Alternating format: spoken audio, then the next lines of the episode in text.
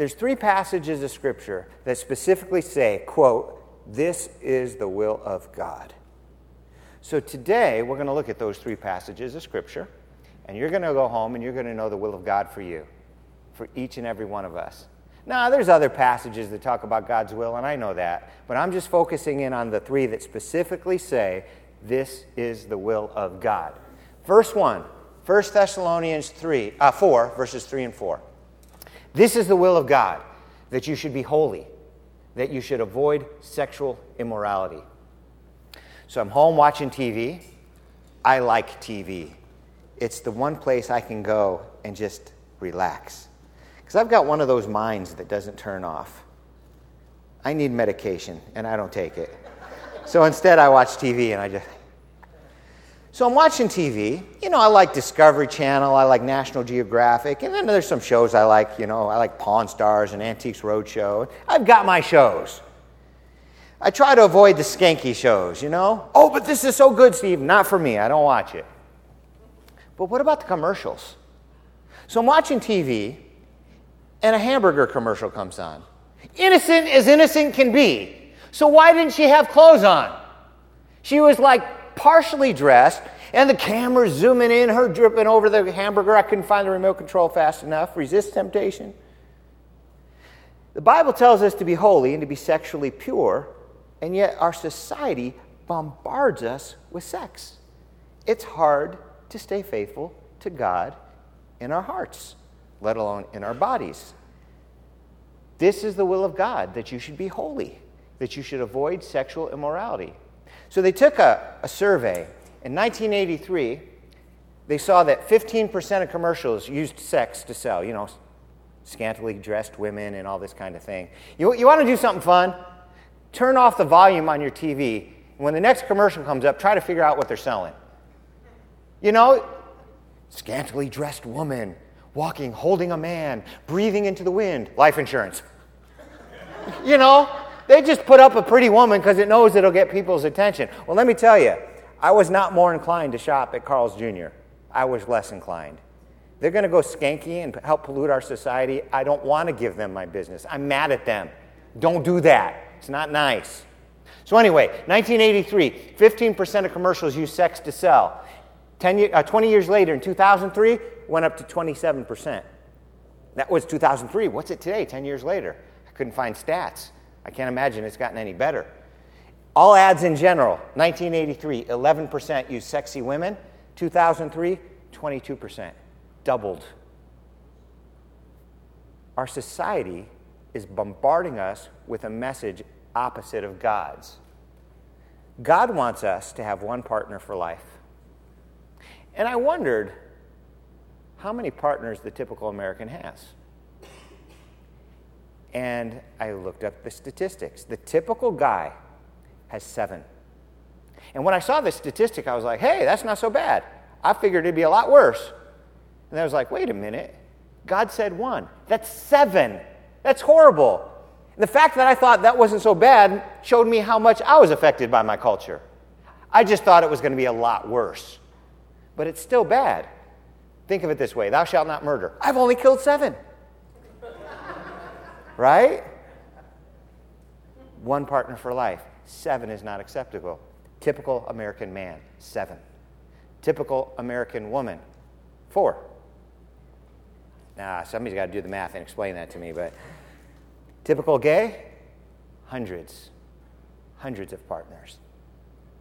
So I'm telling you, we are not doing what God wants us to do in our society and in our culture. Be holy, avoid sexual immorality. Here's what the Bible says about sex. Old Testament, there's a lot. I'm just going to talk about a little piece of it, marriage in particular, premarital sex. Exodus 22 16. If a man seduces a virgin who is not engaged and sleeps with her, he must pay the bride price and marry her. Pay the dowry, marry her. Premarital sex, not allowed. But if you have it, you have to get married. That's what God told the children of Israel through Moses back in the day. It's not right to do, but that's the way you make it right. Does that make sense? And in our culture, there used to be a lot of people following that. They would have premarital sex, somebody get pregnant, they'd get married, make an honest woman out of her, that kind of a thing. Nowadays, they don't even do that. They don't even support the baby anymore. You know, woman gets pregnant, she's on her own. Not good. So we jump from the Old Testament to the New Testament. Listen, marriage should be honored by all, and the marriage bed kept pure, for God will judge the adulterer and all the sexually immoral. See, sex is a gift from God to us, but it's reserved for marriage. Sex outside of marriage is a crime, it's a sin, it's forbidden, it's not allowed. And yet we're in a sex saturated culture, so how do we overcome? How do we keep the right course? And by the way, it's Father's Day today. You dads who have set the example for your children by being faithful to your wife, good for you. You're doing what God wants you to do. Kudos. And you're giving them the capacity to do what God wants them to do because you've set the bar. Good for you. Well, we do live in a bad culture, but there is a stra- strategy for success in the Bible, and uh, it's only got two parts, so I'm going to share it with you. First one is kind of a no brainer, but in our culture, it's a brainer. People don't ever think about it. How do we say sexually holy in our culture? Marriage. That's how. Marriage. Listen to what the Bible says. 1 Corinthians 7 9. If you cannot restrain your desires, go ahead and marry. It's better to marry than to burn or burn with passion. So in our culture, we want to push off marriage. Oh, I want to get my education. I want to get my career started. I want to get my yacht and my what? I don't know.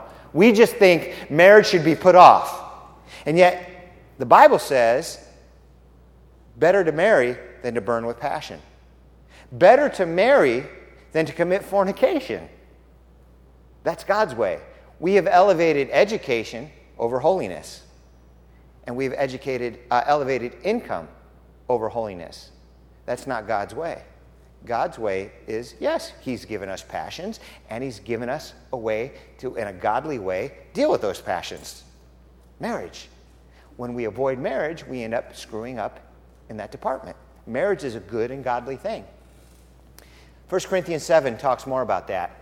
There is so much immorality Every man should have his own wife, and every woman should have her own husband. There's your solution to immorality. Get married and be faithful. A man should fulfill his duty as a husband, and a woman should fulfill her duty as a wife, and each should satisfy the other's needs.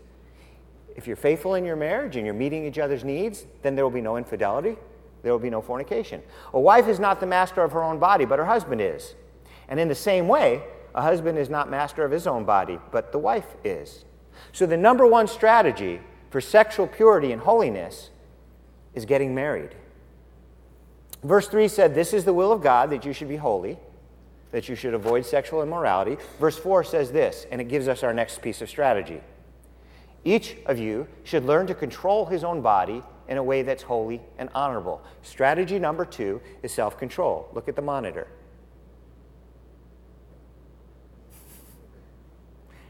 Self control. I may not be the greatest example, but I do change the channel. If I see a movie and there's something inappropriate that comes on the screen, I look away. I look at the bottom corner of the screen until that scene's over. If I'm there with my wife, I say, Tell me when I can look. That's how I do it. But usually, I don't even go to those movies. I'll look them up online. And if it's inappropriate, I just won't go. But if they slip something in there, I didn't quite catch it, I just turn away. Tell me when I can look. Do I like looking at pretty women? Of course I do. That's why I don't look. It's inappropriate. Self control. Number one, marriage. Number two, self control.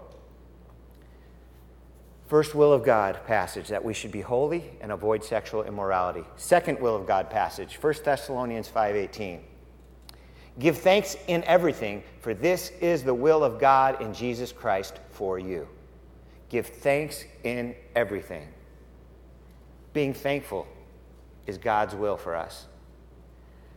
I am not the king of that club. I'm a griper. And I know that about myself, and I try not to do it. It's in my DNA. So the other day, I woke up and I'm brushing my teeth, spitting in the sink, using the water to wash off my face and thinking, you know what? How nice is it that I have water in my sink right there? where I brush my teeth. And I thank God for running water. I realize that when I'm down and feeling blue, I start thinking of the things I'm thankful for, and it brings me right back up again. Because when we're down, we're focusing on the bad things. You know, my cat died, I lost my job, I'm thinking about how, how bad life is for me. But start thinking about how good life is for you. What I want you to do right now is just take a moment in your brain and come up with something you're thankful for. Now, don't say your wife, your children. I don't want it to be easy for you. I want you to come up with something you take for granted, like the water. Let me give you another example to get your mind working. Walking through Israel the first time, tour leader, it's, you know, 100 degrees out, we're hot, we're sweaty, we've been out in the sun for hours. Tour leader stops, takes off his hat, and goes, Ah, God, thank you for the breeze. Like, wow, that was an education for me right there. Whoever thought to stop and thank God for a cool breeze? The rabbis did. It's a great lesson. So, what I'm suggesting is if you're like me and a complainer or you're a little discouraged in life, or heck, just to do the will of God, it says give thanks in a lot of stuff. Give thanks in everything. You could go throughout your day. You know, I'm driving in my car. Thank you, God, that I've got a car. And then it works. And the t- tank is full. And it has air conditioning. Oh, thank God for the air conditioning. You just think for a couple of minutes, you can come up with something in your own head. And it is the will of God that you do. Give thanks in everything. To help you grow in the will of God in this area, I'm going to ask Michael to turn off the lights. I have a video clip I'd like to share with you.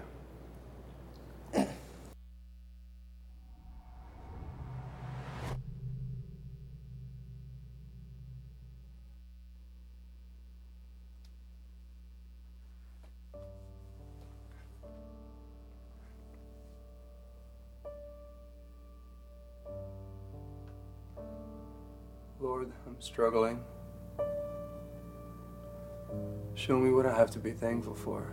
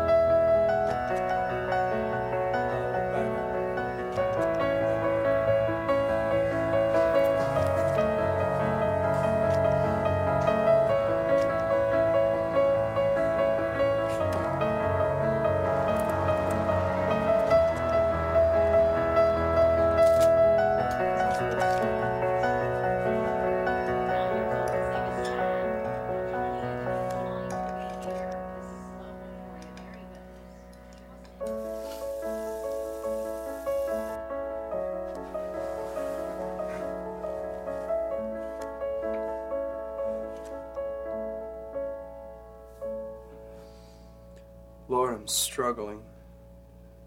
Show me what I have to be thankful for.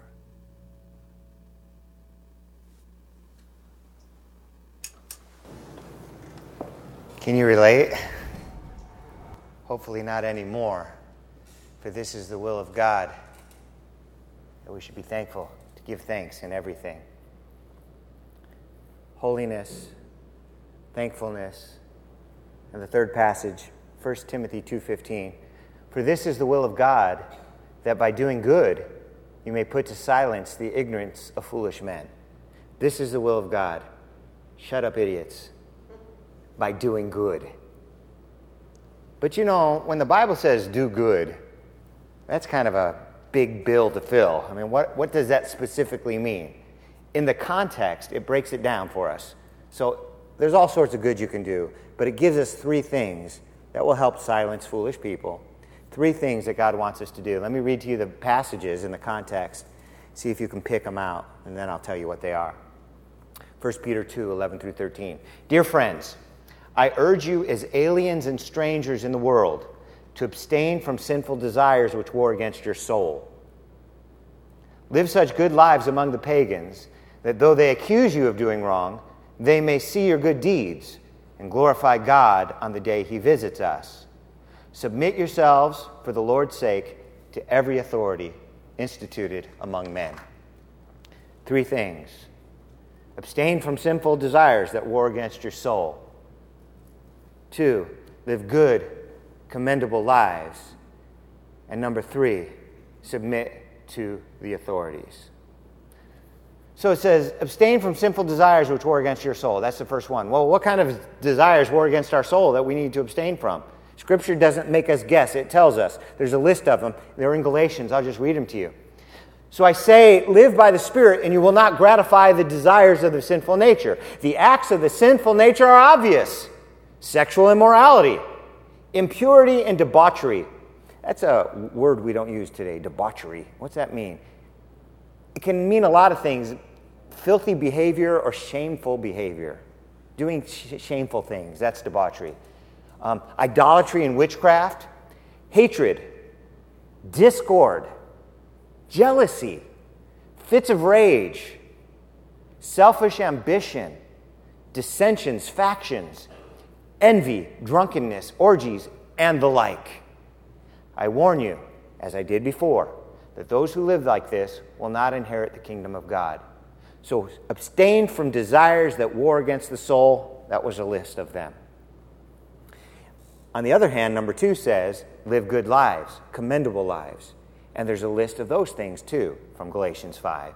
The fruit of the Spirit is love, joy, peace, patience, kindness, goodness, faithfulness, gentleness, self control. Against such things there is no law. All right, so there's three will of God passages about holiness and sexual purity, about self control, and about being thankful. Uh, sexual purity, being thankful, and doing good, pardon me. The three parts of doing good are abstaining from sinful desires, living good and commendable lives, and then the third one, submitting to authorities. There's a passage of scripture in the Old Testament first introduces this concept. And I've heard sermons and I've read articles about submission before. I've seen passages of scripture, you know, expounded on. But very rarely do they reference this passage of scripture, which is shame because it's foundational to all the others. You know, people are too quick to dismiss the Old Testament. Listen to what it says.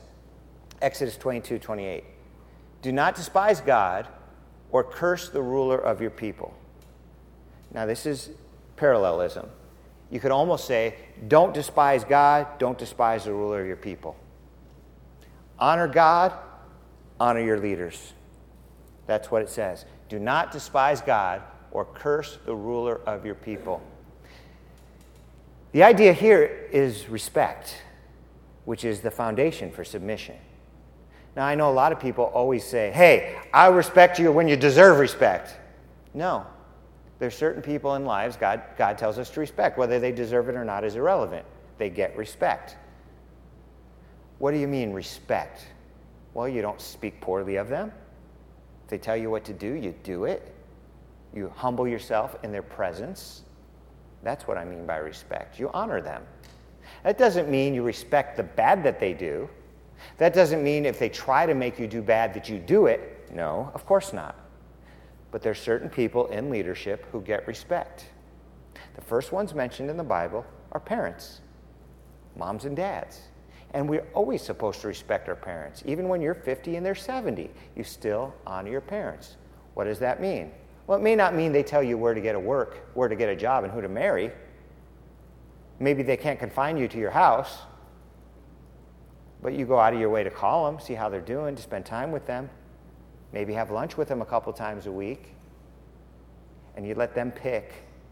And then when they want to tell you the story about their childhood for the 13th time, you say, you know what? I've heard this one before, but it gets better with every telling. Tell me again. They're not telling you for the 13th time because they remember the other 12. They're not sure they told you. So respect. Don't say, Mom, you're losing your mind. Don't do that. That's disrespectful. Say, Mom, I've, I've already heard that one. Respectful, you see? So I was just talking about how you treat people. The Torah says, do not despise God or curse the ruler of your people. Now, the Apostle Paul, in my opinion, and you probably agree with me, when he was walking the planet, there was no one closer to God. He was the highest man on the spiritual totem pole. There was nobody higher than the Apostle Paul.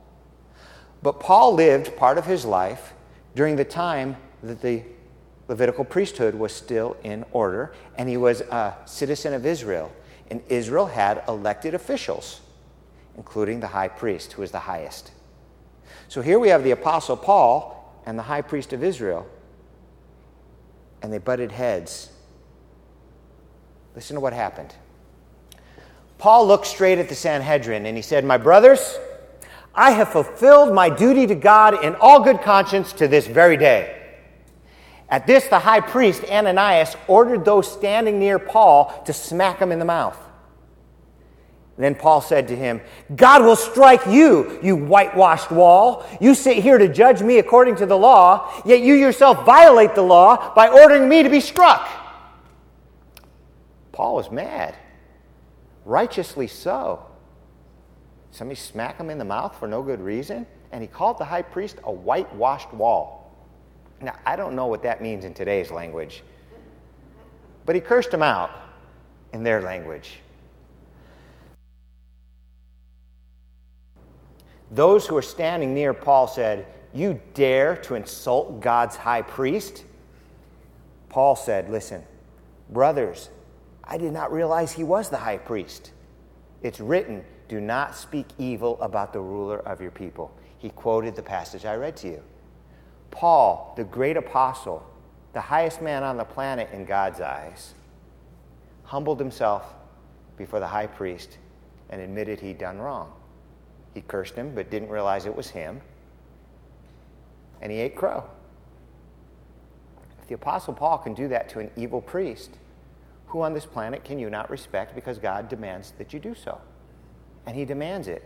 Listen, Romans 13. Everyone must submit himself to the governing authorities because there is no authority except that which God has established. The authorities that exist have been established by God. You understand, when Paul wrote this, Rome was in power, they were tyrannical. And if Paul says obey the Romans, you know he would tell you to obey the government today.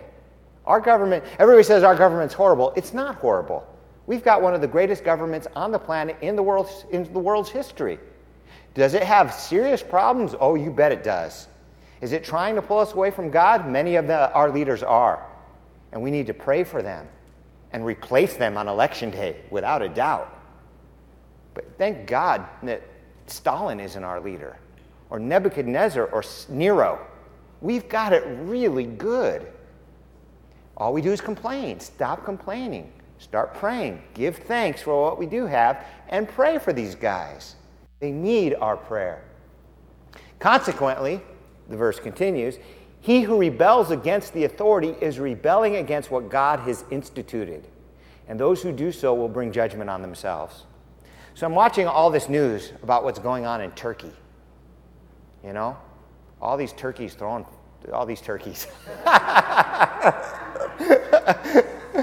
all these Turks throwing fire bombs and rocks at the cops. Now, I don't know anything about their government, but I'm on the cop side. Why? Because this passage of Scripture, those are the authorities. You're not just allowed to go and start throwing bottles and bricks at cops and tell the government you. That's, a, that's not allowed. That's wrong. So when they said, hey, the police have stormed the, the park and have come in with gas masks and tear guns and gotten everybody out of there, I'm like, you go, guys. Get that nonsense under control. You know? Rebellion is not good. Are there exceptions? I'm sure there are. But why is it we're always looking for the exception? Because we don't like the rule. God's rule is submit to the authorities. So, how do we apply respecting our leaders in this culture? First of all, I already told you if you don't like them, vote them out and pray for them. But don't speak poorly about them to your friends and family. Don't tell jokes. Don't belittle the president. It's wrong to insult the president, tell a joke about Barack Obama to your friends. That's wrong. Don't do that. I'm not saying like him, I'm not saying approve of him. I'm saying don't curse the ruler of your people. You know, I didn't vote for him the first time, I didn't vote for him the second time. And I'm glad in this country we get two shots at the office. But you know what? I'm not hopeful that the next guy is going to be any better. You know? I'm not the president, I'm not a senator. I've got very little say as to what goes on in this nation. I vote the best I can and I pray. And I don't put down the government. And I don't like listening to the radio shows that do. They insult, they use bad names, they tell jokes. It's inappropriate. It's a lack of respect for those God has put in authority. If we want to change things, we need to do it with dignity and respect. Three will of God passages our holiness, abstaining from sexual immorality, giving thanks in everything, and doing good. And part of doing good, it had three parts to it abstaining from sinful desires, living good, commendable lives, and submitting to authorities. This is the will of God for you. So I'd encourage you to go home and grow in these areas. There's another passage that uses the phrase will of God. It doesn't say this is the will of God. I use those up. But it's another one that talks about the will of God that I want to send you home with because it's not something that we're supposed to do. It's something that God does for us. The world, I'm in 1 John 2:17. The world and everything in it that people desire is passing away. But those who do the will of God live forever. God has given us eternal life. It's a gift. It's not on this side, thank God. Who'd want to live here forever? This place is a mess. But it's on the other side when He fixes everything, and life is going to be good, and we'll live in that life forever. When I was in Israel, we were in the Dead Sea. And I wanted to show everybody how buoyant the water was. So I laid on my stomach, lifted my hands over my head, and then picked up my feet. So I was like bobbing on this part of my body. I mean, that's just unbelievable. Got some pictures. Lifeguard says, Hey, on your back. What? There's a rule. You can't lay on your stomach in the Dead Sea. I'm like, why? You can't drown here. You'd have to try to drown. Uh, stupid rules. I don't understand. A few minutes later, a lifeguard just hanging out in the water. He's on his break or patrolling from the water. I don't know. He's hanging out with us. So he said, I don't understand. You can't drown in this water. Why is there a rule that you can't be on your stomach? He said, Well, there's some people, he said, they, they kind of, they're not as comfortable in water. And they panic and they end up on their face and they swallow a mouthful of water and then they die, some within a half an hour. Not from drowning, from swallowing a mouthful of Dead Sea water. There's a reason it's called the Dead Sea. A mouthful of it will kill you. And if you're old, it'll kill you within half an hour. Thank God for lifeguards, huh? Who'd have thought? I didn't think I needed no stupid lifeguard. I don't need no lifeguard. But I, I had no clue. I didn't know it was that dangerous. I knew you couldn't drink the stuff or it would kill you, but a mouthful? Really? I didn't even think you could get a mouthful by accident. I would have thought you'd have to do it on purpose. Something about lifeguards, though. There are some people in life who are like, I don't need no charity and I don't need no help. I'll be the first to tell you, everybody needs help now and again. We all need somebody to lean on here and there. And this attitude of I can do it myself is a bad attitude because none of us can do it ourselves. And the reason I share this with you is because the ultimate lifeguard is Jesus Christ. And everybody needs him. This I can do it myself. No, you can't. You can't get to heaven by yourself. You can't get the sins out of your system by yourself. Only Jesus can do it for you. And so, before I let you go this morning, if you've not made a commitment to turn from your sins and ask Jesus to save you, I'd encourage you to do so. Because the Bible teaches us that, in a way, we've all got a mouthful of Dead Sea water and we're dying. We've got infected by sin, and only Jesus can save us.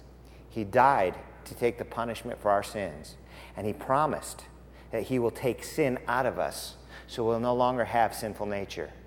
That day's coming. The world and everything in it that people desire is passing away, but those who do, do the will of God live forever. Sinless through Jesus. And I'd like to encourage you to join me because that's where I'm heading. Please join me in prayer. Lord God, thank you for teaching us what your will is for us.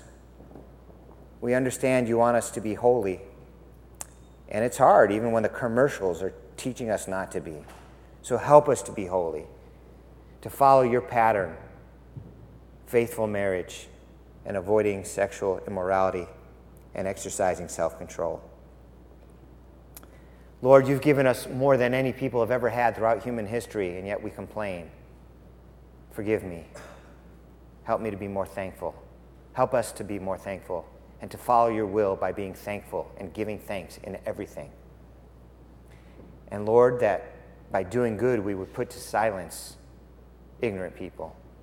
Well, help us to do good, Lord, to submit, to be an example in our submission to authorities by doing li- living good lives and by abstaining from those things that war against our souls.